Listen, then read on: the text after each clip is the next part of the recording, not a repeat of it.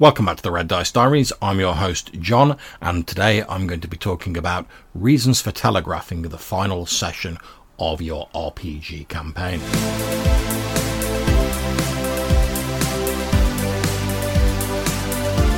I recently had the good fortune to play in the epic finale of Johannes Pavela's long running Burning Wheel campaign, Chronicle of the Crowns. The actual play videos of the sessions all 36 of them are available on my Twitch and YouTube if you're interested. The game started in July 2021 and weekly sessions were ran for almost a year.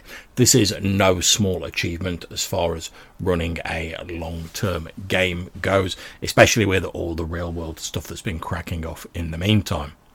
What started off as a simple game telling the story of a sorcerer, a dwarf, and an elf seeking to retrieve a magical crown blossomed into Matthew's character Cameron becoming a prophesied king, characters leaving, new characters joining, and a suitably climactic finale.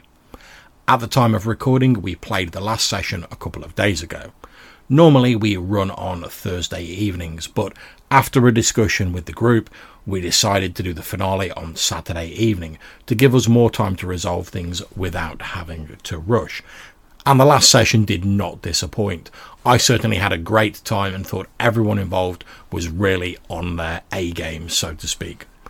This got me thinking about whether letting people know in advance that you're heading into the finale in a campaign is a good idea.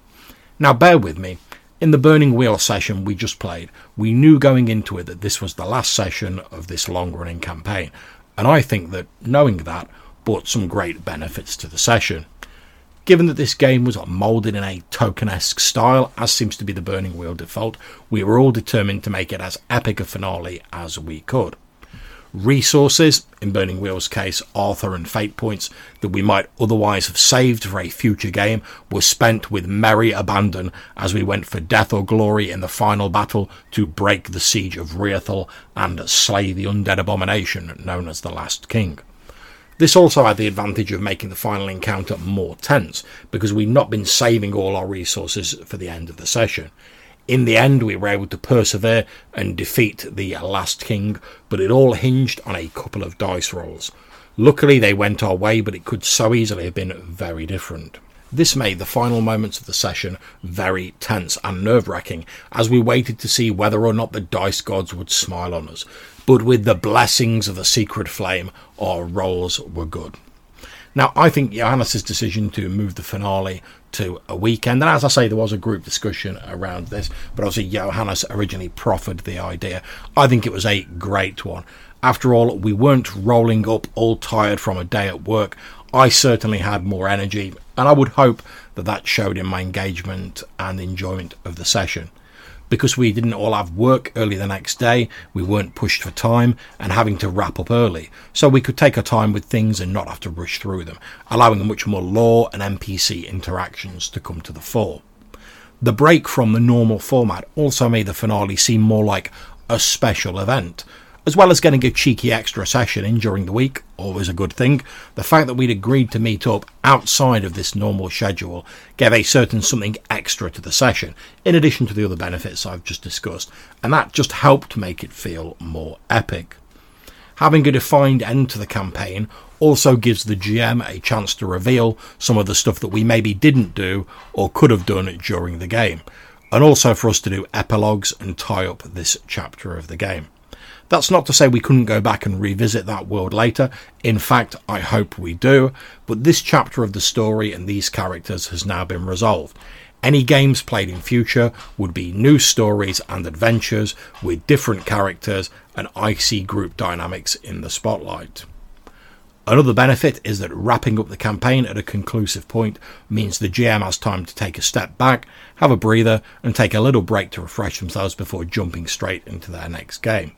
After all, we all know that life and other things can all sap our energy and enthusiasm. It can be difficult to maintain those high energy levels if a game continues on without a foreseeable end. Now, Johannes did a great job of keeping the excitement and adventure going, but even the most stalwart of GMs need a bit of time away every now and again. Hell, I know I do. But all of this has got me thinking about my own Smoke and Snow Old School Essentials campaign. After all, we started playing it in August 2020 and we've been running bi weekly sessions for nearly two years. There's been about 45 sessions in all. We've had a couple of players who've had to leave the game for various reasons and a couple of new ones join. The game started off as an open world hex crawl focused on reclaiming a continent that was the homeland of humanity, once shrouded by ice but now habitable again. Over time, perhaps influenced by Johannes' campaign, but also obviously by player actions, it has become focused on an attempt by the party to retrieve three magical swords or god blades, these being the Sun Sword, Blade of Law, currently possessed by Weimar Lonegrove, Johannes' character, the Green Blade, Blade of Neutrality, currently possessed by Malcolm Harp, Rob's character, and the Night Blade, Blade of Chaos, once held by an ex PC turned NPC, and now held by one of the game's main antagonists, an ancient vampire known as the Crimson King. We've had various adventures revolving around the swords, and the PCs are currently racing, at the time of recording, to confront the Crimson King in the frozen castle where he is bound by ancient magics.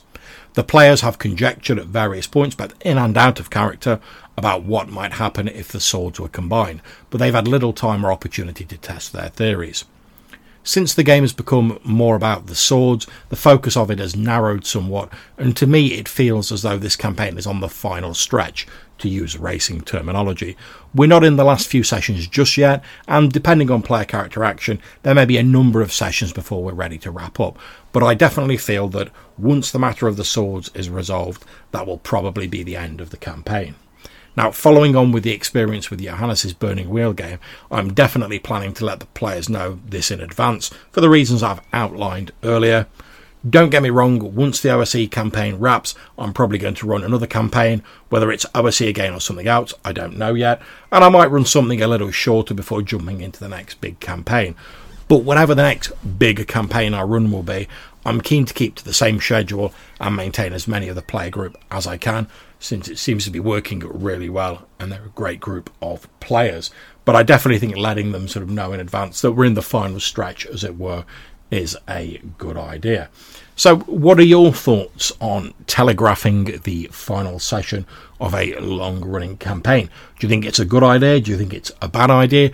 Do you like finite length campaigns or do you prefer something that just sort of rambles on a little bit? And that's not to say that's a bad thing, you know, different strokes for different folks, but I'd love to hear what your thoughts are on this and what sort of campaigns you prefer. If you'd like to get in touch and let us know, maybe be featured in a future voicemail response episode, you can do so in a number of ways.